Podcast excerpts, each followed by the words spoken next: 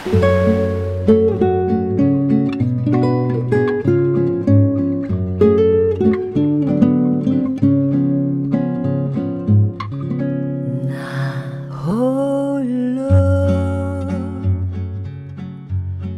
迎大家收听过期电影报告，我是主播 Mallory。嗨，大家好，我是五色。啊，拖更了很久。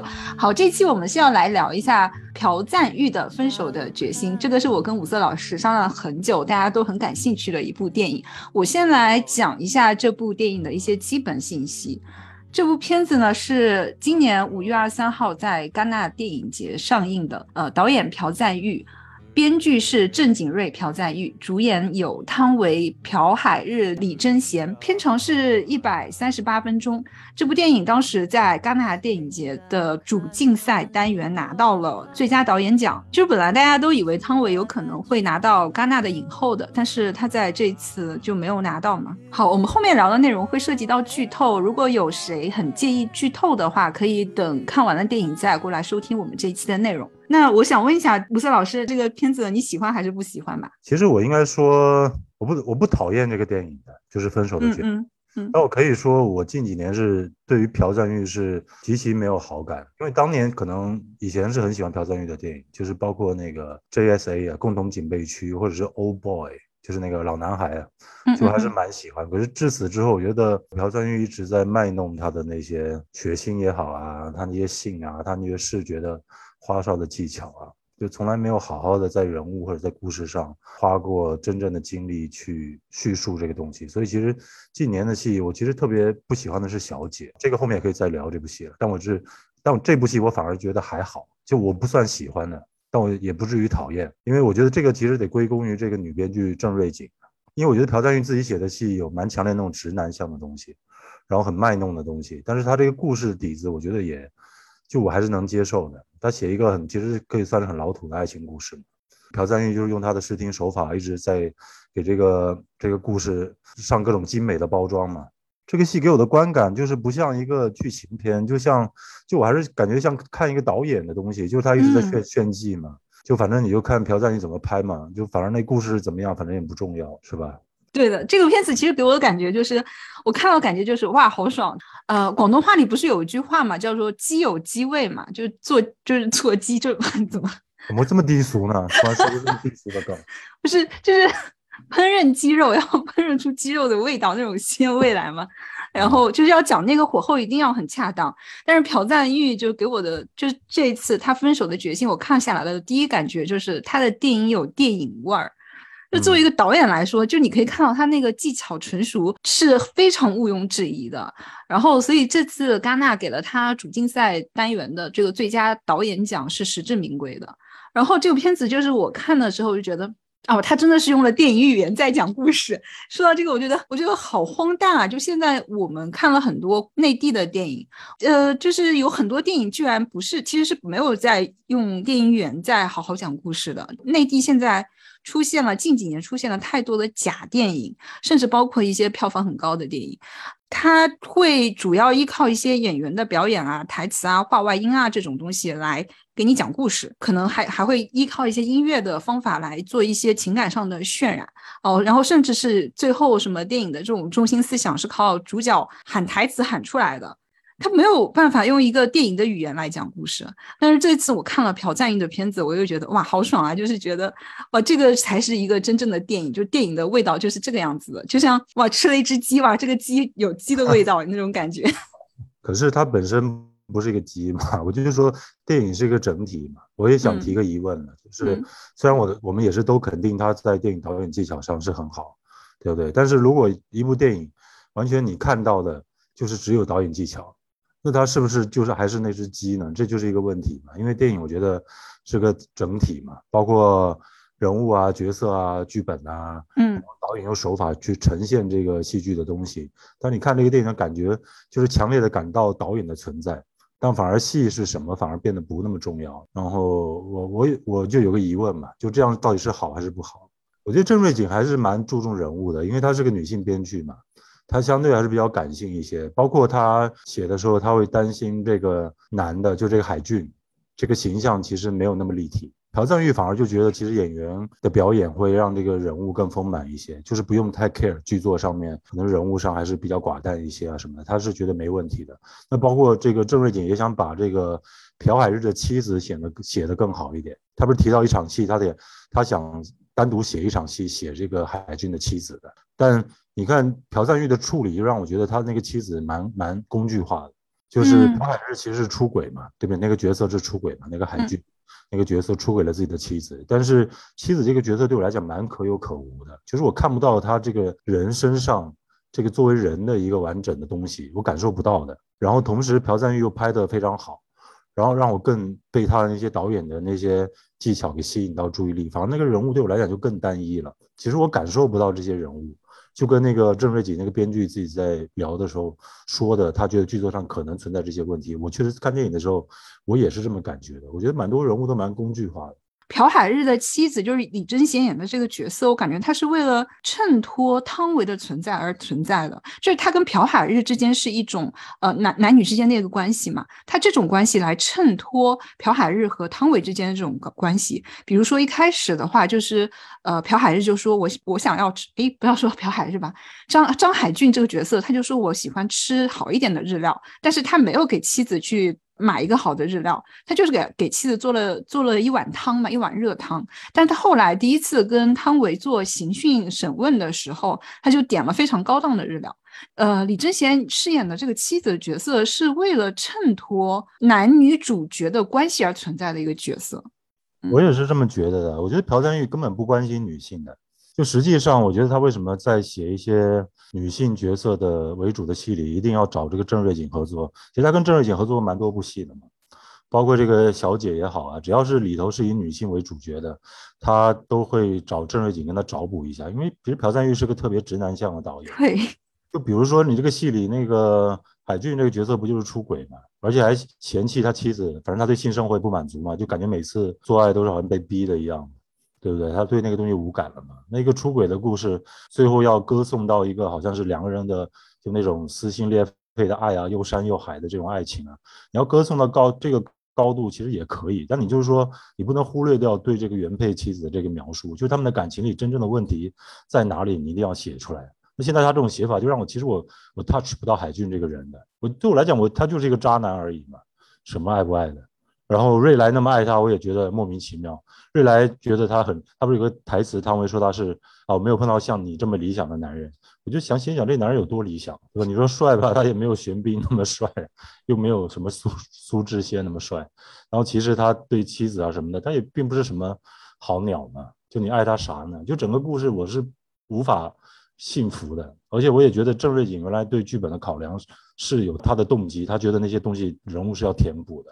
但我觉得朴赞玉就没好好在这些女性角色上再填补一些更多笔画，就是包括这个海军的妻子，我觉得这个角色是重要的。如果他要这个故事要感动到更多人的话，我刚看完这个片子的，我第一反应就是我不明白汤唯就宋瑞来这个角色是在哪一个 moment 喜欢上了张海俊。我不明白，因为你他难道是从最一开始，一开始他对那只猫说“我想要他的心”，是从那个时间开始呢，还是说张海军跟他说“你把手机扔到海里去”，还是从那个 moment 开始喜欢上他的？就我不知道他的心路历程是什么样子的，我也没有办法就是共情到他。呃，分手的决心，它是两段式的，它分成了两段。第一段是讲他们其实是在釜山的事情，然后是第也是伴随着第一段的凶杀案。嗯，第二段就是发生在就是很多的那个海边的一座城市嘛，然后这个也是伴随着第二段凶杀案。它其实是两段式的，然后这个跟西西西区柯克的《迷魂记》是非常像的，《迷魂记》它也是两段式的。第一段就是讲他其实是这个男主角是认识了一个长得非常的漂亮、非常的呃优雅又知性、书香门第出身的这么一个女主角。就明显的是一个希区柯克式的女郎，是一个金色头发的女郎嘛，然后两人就相爱了。第二段其实就是揭开了这个女郎背后的一些身世秘密。后来一直说汤唯这个角色是个蛇蝎蛇蝎美女，我觉得是大家对这个蛇蝎美女是有误读在里面的。我先说，我特别喜欢希区柯克的《迷魂记》，那可能是我最爱的电影之一吧。那个海报我还挂在家里，vertical 嘛。但所以我就觉得特别不爽嘛，我就觉得这个电影哪里是什么迷魂记，迷魂记是一个，比如说很直男性的，就是所谓那种跟踪啊，那种悬念，都是你可以说现在用现在讲法，也是一种男性凝视。他不是一直在跟那个女的嘛，就是迷魂记里头。可是那个女的真正是个蛇蝎美女，因为那个女的是在利用这个男主角嘛，那个侦探嘛，对吧？利用他这个会眩晕的这个病，然后利用他来这个隐藏了自己杀人这个事实。但是分手的决心里，就是最后把它刻画成一种爱情嘛，就是所谓的双向奔赴嘛。对我来讲最不爽的就是这有一种特别直男的一种一种自我的单逆啊，就特别自恋，觉得哇这个女的真的很爱我啊，怎么样啊？你也不想想自己性能力好像不太行了是吧？一脸的颓，对吧？人家爱你个啥呢？就是我觉得故这个故事就充满了这个，因为我看朴赞玉电影就老觉得有这种自恋。就是那种伪善啊，那种自恋啊，就是直男，他又不袒露自己是个直男。就这一点，其实上一部《小姐》我也感受特别深。他找了这个郑瑞景，那郑瑞景是蛮女性视角的，就写了很多女写了很多女性主义的东西嘛。但是朴赞玉把他一改呢，就改的特别直男。就是最后那个，我还记得《小姐》最后一个镜头就拍两个女的百百合嘛，对吧？嗯嗯，一个像一个春宫图一样，一个特别凝视的一个镜头，一个全景镜推上去，然后看到那个女的两个女的身体。就那个金敏喜啊什么的，其实他特别直男，然后整个戏又让郑瑞景故意写的特别女权，就特别自相矛盾，特别虚伪，所以我最受不了的就是这么虚伪的一个直男，这么这么自自恋的一个直男。相比而而言，我觉得希区希区柯克 Hitchcock 就很坦坦诚嘛，就他就是个直男嘛，他就写了一个直男的故事嘛，就是一个非常不让人厌讨厌的一个故事。但是你看朴赞玉的故事，老觉得特别讨厌啊。然后其实你刚才不是有个问题嘛？说汤汤唯到底什么时候爱上他的呢？你可能觉得就是汤唯站在他的角度，可能就是汤唯被凝视的时候已经爱上他了，因为汤唯那个角色很可怜嘛，嗯，没有什么男人关心他嘛，对吧？老公什么的又对他这么差，然后他就觉得汤唯被凝视的时候可能就已经爱上他，所以我就觉得他也太小看女人了吧？怎么可能被人看一眼就 爱上这个被看的人呢？如果真像你戏里讲的，汤唯是人见人爱，一看到她都说哇好漂亮，对吧？他戏里已经说了很多次汤唯很漂亮了。如果她是很漂亮的人，那很多人都会凝视她，对吧？为什么你一个侦探凝视我，我就爱上你呢？其实希区柯克在那个《迷魂记》最开始的时候，他也是让这个男主角在不停的凝视女主角。但是朴赞玉这，我觉得有趣的一点是，他不光是男性在凝视女性，他还有一个女女性的反向的一个凝视。朴海日这个角色在凝视汤唯的时候，他下一个镜头就会切汤汤唯会回望过来。跟希区柯克不同的点就在这儿，而且希区柯克他可能未必是拍了一个纯爱情的一个东西，但是我觉得朴赞玉他可能想在这里说这是一个 双向奔赴的爱情故事，而不是一个简单的凝视的一个故事。所以他其实是想拍一个爱情片，但是他套了一个侦探的壳嘛。但就是说，我们还是回到我们两个人都都怀疑的点嘛，就是汤唯到底是怎么爱上这个男的？你所以你说到头，汤唯这个角色其实也蛮工具化的，他只是施加了很多所谓的惨在他身上。他是一个被遗弃的人啊，然后一个人又在韩国，然后总是遇人不淑，只是给他设定了个背景，但他真正内心的渴望，他渴望的爱到底是什么样的？我觉得包括编导自己都没有想清楚，这个人物究竟要什么？他只是变成了一个所谓神秘的符号，而且还是加了一点异域风情的，对吧？对于韩国的这个导演来讲，中国人可能是有点异域风情，然后又是特别底层的，这其实也有点刻板印象。我另一个角度来理解的话，他其实是个特别勇敢的人嘛。就是遇到一个这样对象可以杀两次的话，那这么勇敢的人，他他怎么可能不去争取自己的东西呢？他为什么会活得这么被动呢？嗯，对，特别的不能够理解，就是他在处理，尤其是第二个丈夫去世以后，他整个处理的过程，他是非常的理智和有条理的，非常有条理，他没有慌乱，而且非常知道自己为什么要这么做，以及怎么怎么去做，一步步的去做。你可以看到这个人好像没有什么在处理这个事情的过程中没有什么情绪的波动在里面，但是这一个这样一个看上去很冷冷酷的一个人，他是怎么样在爱情里可以变成，嗯，可以可以变成这样子？我要成为你的悬案，我我让你一辈子都找不到我，是怎么样愿意去把自己作为一个像一个牺牲的一只羊一样，为了爱情把它牺牲掉呢？把自己牺牲掉呢？就是。这个有点匪夷所思，就像像他这个海报里所展现那样，是云山雾绕的。就非常云山雾绕。包括汤唯这个角角色，他的海报所呈现出来的，朴赞玉自己说的，呃，就想让汤唯像呃蒙娜丽莎一样，是一个神秘的微笑，然后你捉摸不懂她，看不懂她。但我觉得你是因为朴赞玉你是个直男，所以你看不懂女性，对不对？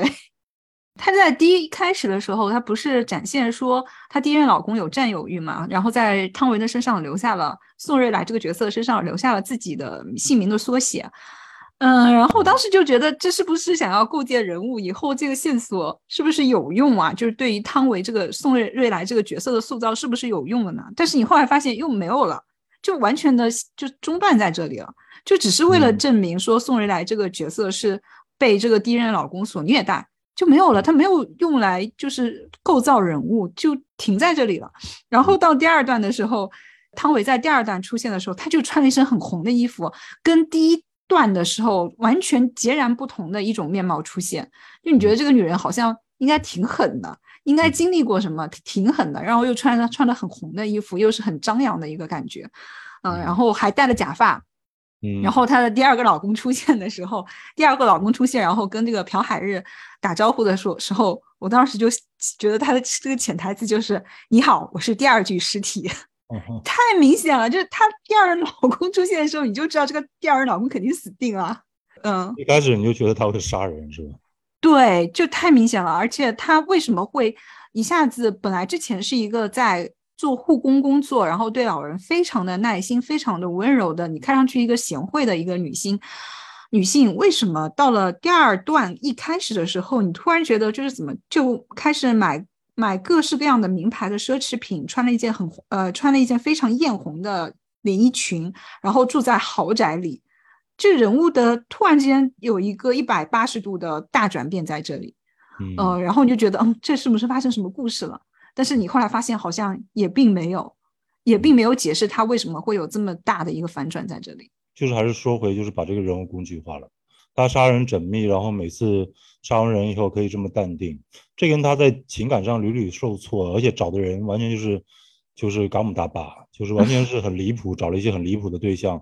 就这个人物，其实你不是很能理解他的这种行为举止。如果他是一个这么缜密的人，那他找对象的时候，起码。会有他的一个标准，或者是怎么样，就可能就是因为这样，他导演才形容这个戏是什么云山雾罩的。对，就在这个片子里有几个意象，一个是山，一个是海，还有一个是雾。他用的《山海经》是不是《山海经》了？他用的孔子的那段话，我也是蛮奇怪的，就是他说那个呃，智者要水，仁者要山嘛。啊，他用了很多中国元素的东西，但是我觉得作为中国人看那个东西很出戏。中国观众看，我觉得看这个片子有，特别是在汤唯说一些中文台词的时候是非常容易出戏的。而且他当中还设计了一个细节，就是给老奶奶读《山海经》。哦，这个我想，我想就是，就算是真的是在中国，也没有几个人会给老奶奶读《山海经》吧？他很多的这个设计，中国人不能看，中国人如果看的话，你就会觉得很不对劲。就他觉得这东西是异域风情的，所以他拿过来去拿过去使用嘛。那这个可能也是我觉得是郑瑞景可能跟朴赞玉合作中的一个惯性嘛。他知道朴赞玉要用很多隐喻的东西嘛。他这个海报上不就是类似山跟海嘛？就山跟海是他视觉上重要的一个元素吧。然后他就把这个概念或者说这个隐喻就放在他这个电影里。但其实这种隐喻有点为赋新词强说愁的意味。除了你刚才说的。是异域风情。他第二个就是他非得加点所谓的电影语言嘛，在场景上找到一个所谓的意义吧。但你其实还是觉得很刻意，对吧？说到底，我就觉得我们刚才一直聊功能化嘛，就觉得它这些功能性的东西太多了，功能性的人物、功能性的元素、功能性的炫技、功能性的异域风情，反正就总结出来就是各种集所有功能化于一身嘛，就是他这个戏的本质。但作为我影迷来说，他我看他这个片子，我就特别的感觉像在做阅读理解，就是它出现了一个山，哦，我就马上能够阅读出这个山到底大概是象征了一个什么意义。它出现了海，我就能够马上读出它这个海象大概象征了一个什么样的意思。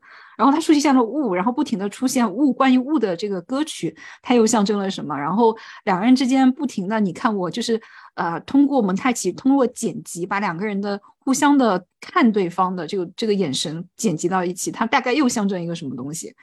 就是我我觉得完全 就像是一个小镇做题家在做阅读理解的一个感受。其实这部戏比之前朴赞郁的电影在技巧上其实更上一层楼啊，对吧？就是他各种调度也好啊，他那种复古的用啊，包括他用那种深焦的，就是松音松奥那种特别复古的那种拍摄手法，就快推啊、快拉那种东西，他其实在技巧上比原来玩的更多。就玩的更更花样百出，然后包括你看审讯室那些，他们两个见面在审讯室谈话那些戏剪辑也好啊，那种景别啊、对切啊、跳轴啊什么的，他就是通过这种花样百出的拍摄，让你知道他的存在了。就可能他知道这故事本身没那么吸引人了，就他的拍法是吸引人的。如果你撇除这些，就这个戏蛮空洞的。我看了那个访问嘛，因为郑瑞景也说这个上海有他的代表性嘛，说这个其实汤唯这个角色。应该是海里的人，但他被困在山上，对吧？所以他 ending 的时候要走，好像回归海了嘛，就好像回归他在的地方。但是你这么说，在这个戏里，我觉得很牵强附会，你知道？我觉得感受不到为什么他是海里的人，难道山不自由吗？一定要海才自由？这不就是做阅读理解吗？请问为什么汤唯最后要死在海边？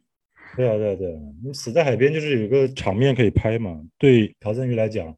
这个海景有一些不一样的东西可以拍嘛？前面拍了山了，后面就有个海可以拍，可以拍那种海浪啊，展示他在视觉上的能力。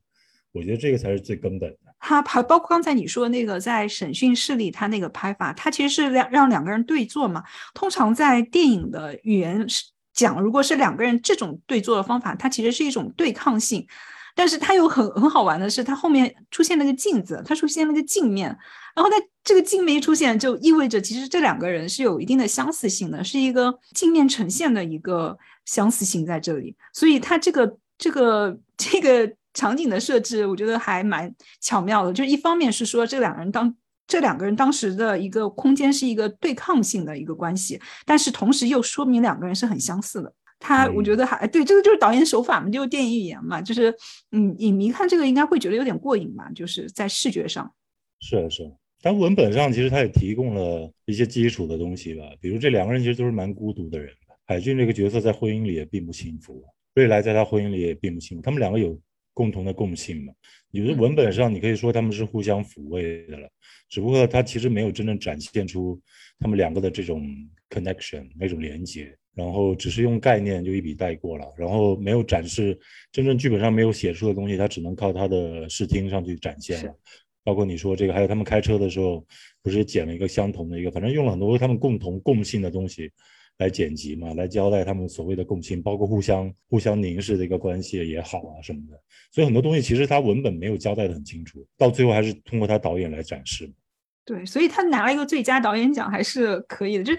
就产生一个问题，就是如果你导演的技巧特别的好，超过了你其他的文本的文本方上面的优势的话，那就是作为一个导演来说是好事还是坏事？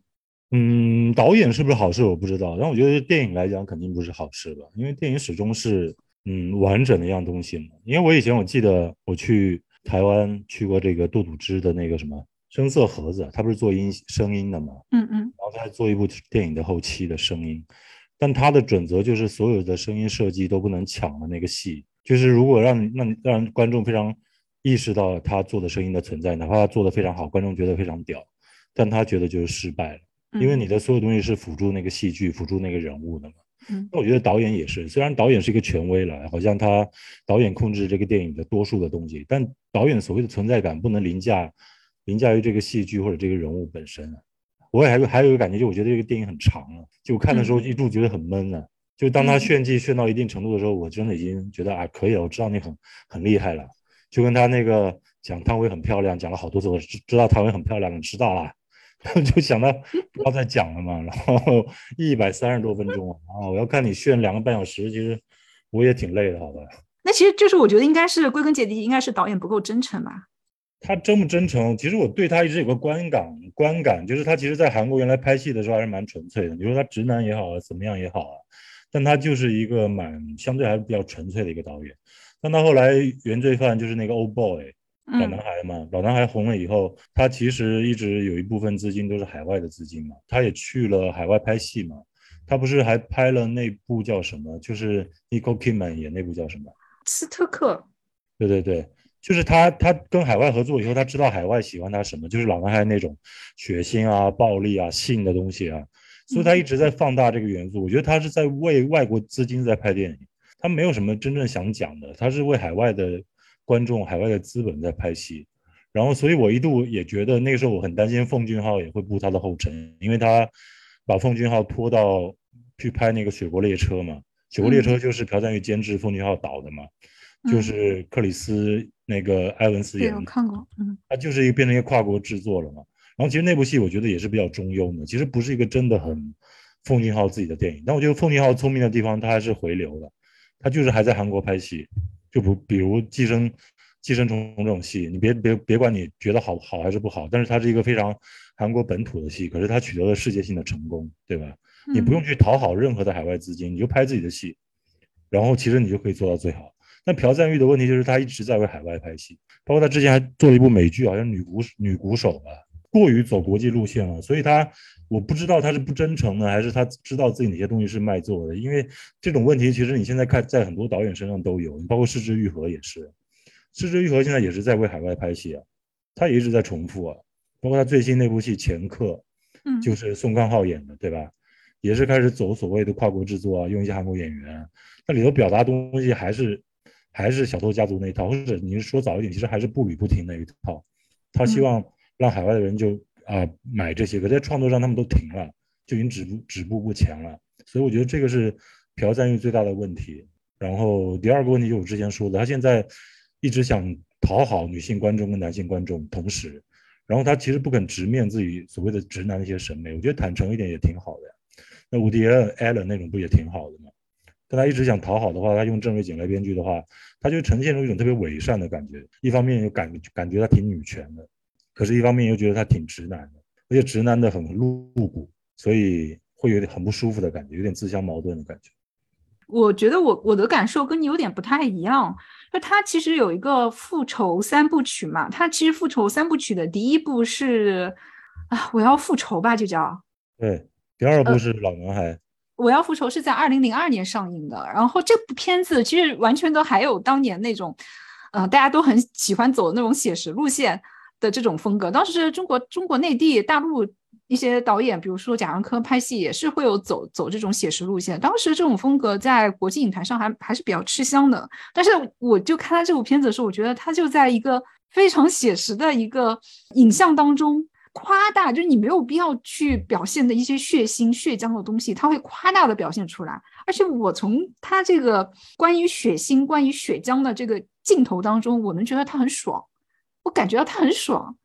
就是他的嗜好，好像特别是老男孩这个片子表现的更明显了。就是他对于他有那种 B 级片的那种喜好，对于暴力和血浆，包括性这个东西，有点有有一些过度的狂热的喜欢。但是他表现这个东西的时候吧，我也很喜欢看。就可能是因为香港电影看多了，看到他这些这些地方的时候，其实我也我也看的挺开心了。但后来直到就你刚才说的这个小姐，小姐确实问题挺大的。她前面其实小姐是三段式的嘛，第一段的这个视视角是是从这个女仆的视角去出发讲的，然后第二段的视角是从小姐这个视角去出发讲的，第三个视角其实是从这个何振宇这个演的藤原伯爵这个视角出发去讲的，然后前面两段还 OK，好像看上去还 OK，到第三段时你就觉得不对了，就为什么？何振宇这个角色，他本来是一个反面人物，到最后突然之间变得伟岸了。在最后一场戏，他用了一个什么器物的一个水银的一个方法，就杀死了这个戏中最大的反派。然后你突然觉得这个这个角色一下子变得伟岸起来了。那好，那也就算了。然后那你就结束吧。结束就我觉得，就你看到这个有情人终成眷属，而且这个呃两个坏蛋都已经死掉，那差不多就到这里就可以结束了。但他不结束。突然之间出现了两个女孩，全部脱光了，然后在百合的一场戏。这场戏是很多余的，而且充满了一个男性的想象。他会想到，哦，两个女孩在一起百合会是什么样子呢？哎呀，一定非常的好看。就最后一场戏，真的是我看完我就直摇头，我说这是什么东亚直男的一个意淫啊！就是就是，不是应该符合你的口味？你刚才不是说喜欢看看他那种 B 级啊、靠啊、性的那种东西吗？他这个小姐里面不是出现了，就是他们那个小姐给这些所有的客户客人读书嘛，她读的就是《金瓶梅》，就《金瓶梅》这个场景又在小姐这个最后的这一场戏里又重新上演了一遍。但是我不能够感觉到这里面有什么令我愉悦的东西，我不舒服。这个看这场戏我是不舒服的。没有，我就说你不舒服的原因可能就是因为它不纯粹嘛。哪怕他拍个 B 级片，像你说的，你说我要复仇那种很狠啊、很暴力、血腥、很性的东西，你会觉得是个纯粹的东西。就因为它现在夹杂元素对很多，包括你说他用《金瓶梅》那一样的，跟我们这部的《山海经》就是分手的决心一样的，又又用了一个所谓的中国文学，对吧？那其实也是一个异国包装嘛。或者我换换个说法来说吧，当年朴赞玉哪怕他有很多血腥暴力，其实你他在我要复仇之前拍的是 JSA 啊，他拍的是共同警备区，对对不对？他讲的是南北韩的问题。那我要复仇讲述的其实它呈现那种情绪，也是韩国当时的一种情绪，社会的一个情绪。那个时候的他的性也好啊，他的暴力也好，只是他的一个包装，但他讲的是一个韩国故事。嗯，这个是最核心的。自从他跟海外资本，他就为了讨。讨好海外资本以后，他拍的是一个所谓的世界性电影，那性或者暴力血腥就不是一个包装了，是变成一个主体了。包括你说《金瓶梅》这些，就是用各种的元素去堆砌一个东西。可是那些故事跟韩国已经没有关系了。关这个朴赞郁这几年的戏，其实没有一部戏真正跟韩国社会有关系的。你就算我们今天聊《分手的决心》，这部戏跟韩国是没有关系的。你把它换个背景，它一样成立，对不对？到底你为什么成成为一个韩国导演？不是说啊，你的那些什么血腥也好啊，东西怎么也好，那些血腥的东西只是你的一些手段。但你真正要讲一个什么故事，跟你的土地、你的民族、你的身份有关系的东西。但我觉得朴赞玉没有这些东西了，他现在是抽离韩国身份以外的一个导演。哎，那你怎么看《亲切的金子》呢？《亲切的金子》的时候，他其实已经变了呀。就是，就比如我要复仇，他其实真正红是在那个老男孩红的嘛。老男孩那部戏一出来，就是整个他在世界的名头就已经打响了。那亲切的金子，我是觉得他想找一个不一样的地方，他用了一个女性视角做。可是那个议题上其实已经回不到他前两部那种力量。就是我要复仇还是非常韩国性的，虽然他拍的也是非常的暴力、非常的血腥怎么样，可那个故事是非常之韩国性的。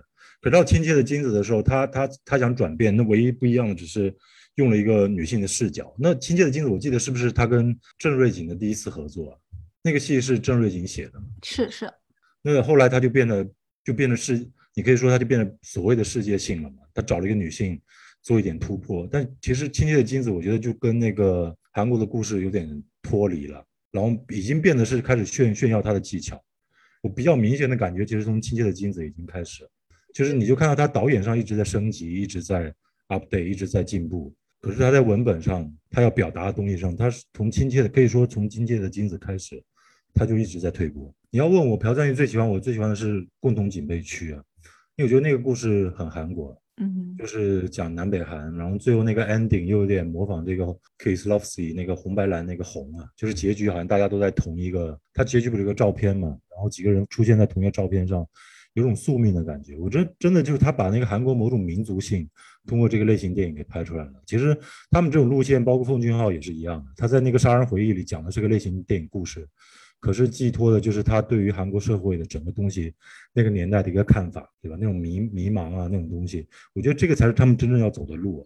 但是电影就一定要关注自己所处的这个国家吗？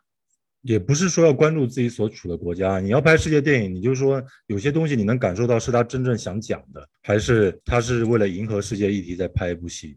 那你李安也拍美国电影嘛？那个情感是共性的嘛？是真的有感觉拍出来的，还是你其实在讨好？那我看朴赞玉后来电影，我觉得他在讨好。其实最明显的就是我看那个尼可基德曼那部戏，我觉得那种所有的元素啊，对啊，所有的那些元素都是老外想看到的所谓的朴赞玉的元素。但那个戏里想说什么，其实没有什么真正想说的。从剧作角度来说，它也很弱。但是它里面有有一场戏，就是讲这个女孩跟她叔叔两个人一起弹钢琴那一段，哇，真是拍的太赞了。你还是你还是说的是他拍的太赞了嘛，对不对？对对对，我在想怎么可以拍两，就是一个他其实想拍的是性，但是他完全没有出现性这个东西，就拍了两个人在弹钢琴，哇，就觉得拍的太赞了。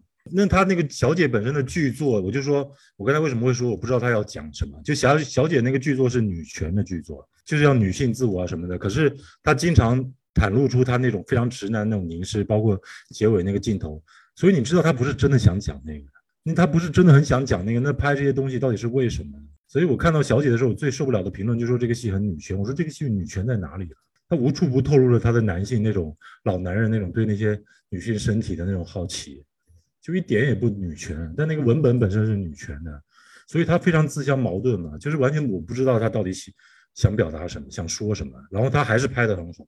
就到最后，这个戏要真正能看的，还是只有他的导演技巧。小姐最后就是那个何振宇那个角色，就感觉是大义凛然的牺牲了。我想，哎，怎么拍到这里就变成了一个英雄，是个男性了呢？就好像感觉是他成全了那两个女孩在一起私奔了的感觉。我说，怎么怎么一一个你本来是想为女性去拍的一部片子，为什么到最后一个牺牲者，一个形象变得伟岸的人是一个男性呢？就特别的奇怪这个事情，这个就是他的真心嘛。那那我们来聊一下汤唯吧。就你从一个导演的角度怎么看汤唯这这样一个女演员？汤唯挺奇怪的一个女演员吧，就是她形象很好了，但是她演戏真的是自从《色戒》以后，没有见到她特别出彩的演出，而且她演戏有一股特别做作的劲儿，有时候也比较难以理解，因为她真人反而是比较朴实的，跟很多演员来比。她没有那么多讲求包装啊什么的，你可以说用一个所谓文艺的标签，她算是比较文艺的一个女演员。但是他为什么演起戏来会那么做作？尤其是大家也很多人也会说，他在讲普通话、讲国语的戏里会特讲这个国语对白的时候会尤其做作。其实《色戒》给他的不是什么好的影响，因为《色戒》他演的是一个不是当代的戏嘛。《色戒》其实有一点好处是它不是一个当代的戏，然后他在里头的角色也是一个。演员也是一个生色的演员，所以大家会觉得那个生色的演技也好啊，那种台词的做作也好啊，都不是问题，会更贴近那个王家之这个人物。可是他后来是从色色戒里走不出来了，还是怎么着？他讲台词的时候，所有都是特别拿腔拿调的，特别不自然。但是他一旦不用母语就好一点，因为他可能讲英语也好，讲韩语也好，讲这个广东话也好啊，他讲那个语言的时候，他脑子会去想这个语言要怎么讲。他就在技巧上就不会那么重了，对吧？在表演上的技巧上，他不会想那么多要怎么演，然后反而会自然一些。包括这个《月满轩尼诗》里，它相对自然一点；那个《晚秋》里，他也不用怎么讲话，也自然一点。那其他所有戏里，他反正他要讲普通话的，我都觉得很做作。我也不知道是为什么，他真是一个很奇怪的演员。那为什么像朴赞玉，他会？因为朴赞玉自己说，他说这个电影是因为先有汤唯，所以才有这个剧本，然后才有这部电影的。就是这个电影是。为汤唯量身定制的，那为什么那么多东亚导演会喜欢汤唯？有一方面，汤唯在韩国很火的，因为他在韩国演了几部戏嘛，《晚秋》也好啊，嗯，他在韩国也参加过金龙奖什么嘛，他语言天分很好。然后他在汤唯，汤唯真的是，呃，内地演员在韩国应该最有知名度的。然后另外一方面，这个为什么他要找汤唯演？其实这个如果没有记错，这个角色是郑瑞景要求的，就是那个女编剧要求。嗯。因为女编剧那个郑瑞景很喜欢汤唯，嗯，然后他就说，如果要写这部戏，一定要找汤唯演，是吧？没有汤唯，他就不写了。汤唯某种程度也像是这些韩国导演对于中国的一个想象吧。那你怎么看？就是汤唯演这种蛇蝎？哎呀，这个本来是要留给牛哥的一个问题。牛哥就肯定说，汤唯怎么可能是蛇蝎美女呢？就蛇蝎美人，它其实在英文里是叫 fatal beauty，就是致命的美丽。但是这个致命的美丽，它其实是说，因为一样东西，某某一个人或某一样事物，它太过于美丽了，然后你被这个东西迷惑了，就，呃，把自己也赔进去了，就是让自己搭上了搭上了前程啊，搭上了某些东西啊，这样子，其实这样子的一个意象在里面。但是我觉得这个到了中文中翻译成蛇蝎美人是挺可怕的一件事情，因为。如果说到蛇蝎美人，你可能第一想到的可能是潘金莲这样的一个形象，长得又美，但是她又会主动来诱惑你，然后又不怀好意。但是可能就如果我们看那个希区柯克的那个《迷魂记》的话，你会发现这个蛇蝎美人是跟潘金莲是不是一回事情？我觉得这个定义首先其实要谈到的是黑色电影，很多黑色电影，嗯。会出现所谓的蛇蝎美女，而且你像希区柯克的电影里的女生，很多都是金发嘛，金发大美女啊那种形象，所以她她她某种程度实际是不是说她是蛇蝎，她背后其实隐藏的是她所谓的电影她的一些悬念，她一些计谋，因为女女性本身有一点就那种形象的女性，她有一种符号化的一种诱惑性嘛。对。但是背后有一种阴谋嘛，有隐藏的事实嘛。所以这个蛇蝎美女不是说通常的翻译上的蛇蝎美女，它是一个黑色电影的一个一个符号的标志，就它有一些这种女人。所以你说汤唯是蛇蝎美女，如果以黑色电影的角度来论，当然也可以啊。以现在的性别政治来讲，当然会觉得啊，是不是不太好啊？这种讲法不太好。而且这部戏里头，这个汤唯这个形象跟传统的黑色电影其实也不太一样，因为这个电影你说到头，它还是个爱情片嘛，就跟我们刚才说，它是个双向奔赴的片嘛，所以它就不存在说所谓的计谋或者怎么样，因为他不是要隐藏一个更大的什么事实。然后他杀人这个事，其实你很早也都猜到了，他揭开的事实是一个爱情啊，就是说我要成为你的悬案，对吧？其实是一种告白嘛。所以以这个角度来讲，其实她不是一个真正的黑色电影的一个女性。所以你也可以说，她其实担不上蛇蝎美女的这个称号。但蛇蝎美人单纯是从黑色电影引申的，因为这个戏它摆明了是想致敬传统的一些悬疑电影啊、黑色电影。希区柯克的这个她的那种金发美女，特别是在《迷魂记》里，是很有很大的解读空间的。它更像一种美丽的陷阱。希区柯克的这个女主角真的是一个物化的女主角，就是一个被抽空的，就是一个美丽的一个物件，一个物化的一个。女性形象更趋向于这个，她好像希区柯也没有想法说我要塑造一个丰满的女性形象，我要讲一个女性的故事。希区柯他也没有这个想法。所以我想说，就是为什么他们会 casting 汤唯嘛？这个也迎合了你想说的点嘛。其实他们在动机上是想，某种程度上是想反一反，就是以前那种黑色电影里的蛇蝎美女的形象因为汤唯的形象，我觉得。对多数人来讲，肯定不是一个 sexy 的形象。传统的黑色电影那些蛇蝎美女，通常都是性感。然后他们 casting 汤唯就想她这个戏不太一样一点，包括她不让她化浓妆，对吧？包括她穿的可能整个打扮上比较素雅一点啊，比较实在一点，也想这个人物不太一样一点。哎，我其实有个问题想问你的，就是看这些直男导演拍一些好像很侧重女性的戏，就比如说《分手的决心》也好，《小姐》也好。你的观感到底是怎么样的？其实我其实蛮好奇的。分手决心是 OK 的，是 OK 的。他有男性的凝视，但是男性凝视不代表不好。就男性凝视。如果就是你没有那种冒犯型的、没有恶意的男性凝视，我觉得这很正常，非常的正常。就分手的决心就属于一种，就是没有恶意的一种凝视在里面。他虽然他是个直男，他也看不懂女性，他没有恶意，但是他在小姐这里面，你就能 感觉到他那种臆想的、意淫的对女性意淫的一方面，你会觉得啊，就就会觉得啊，就是你骨子里是什么样的想法。你最终镜头里你就会呈现出来，你是掩盖不住的。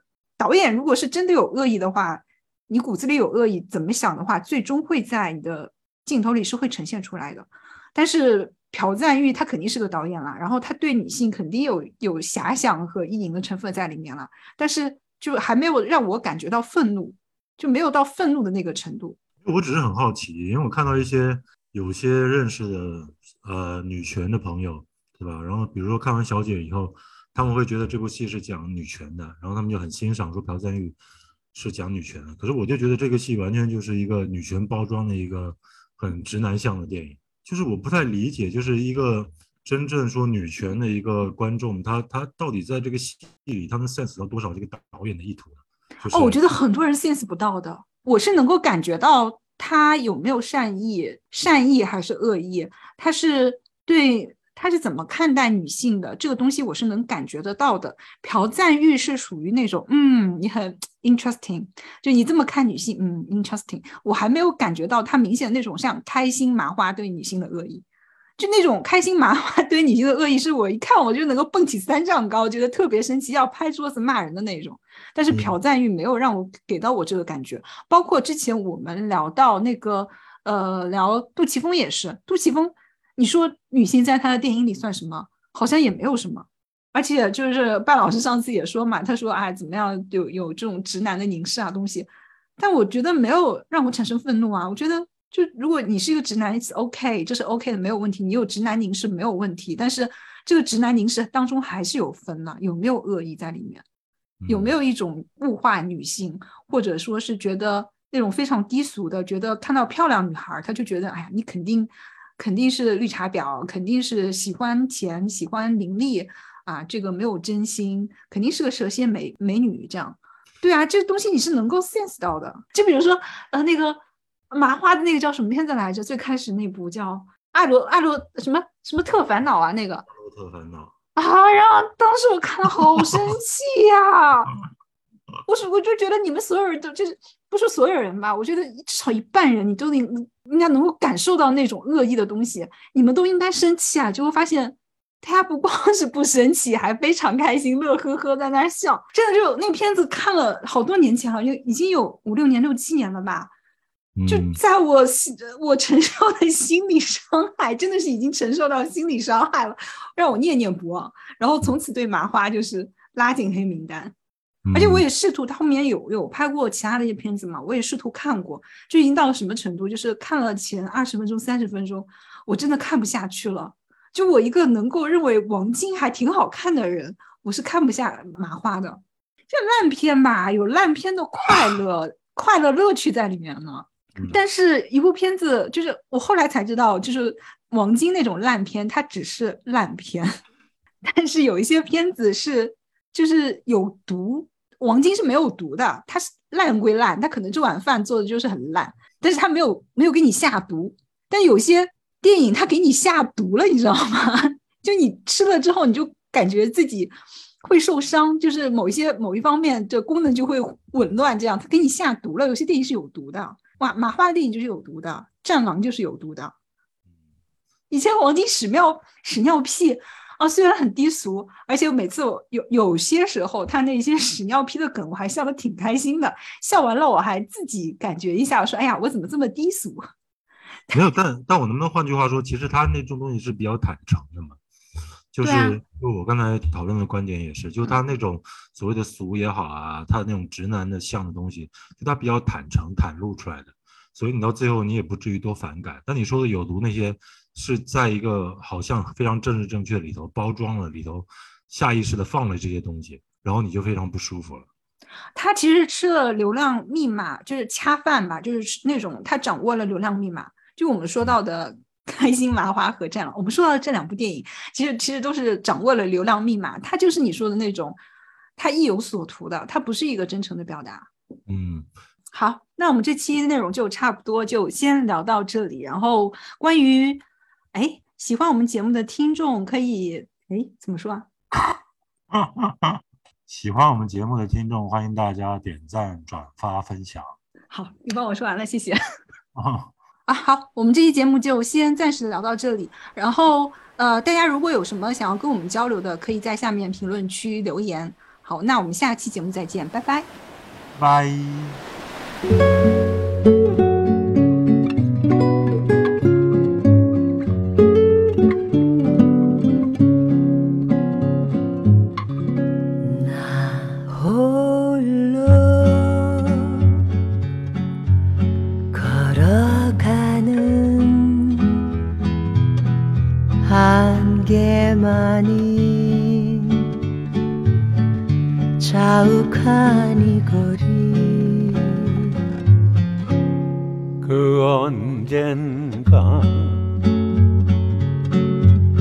다정했던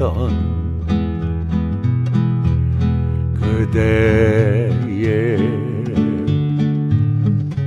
그림자 하나 생각하면 무엇 하나 지나간 추억.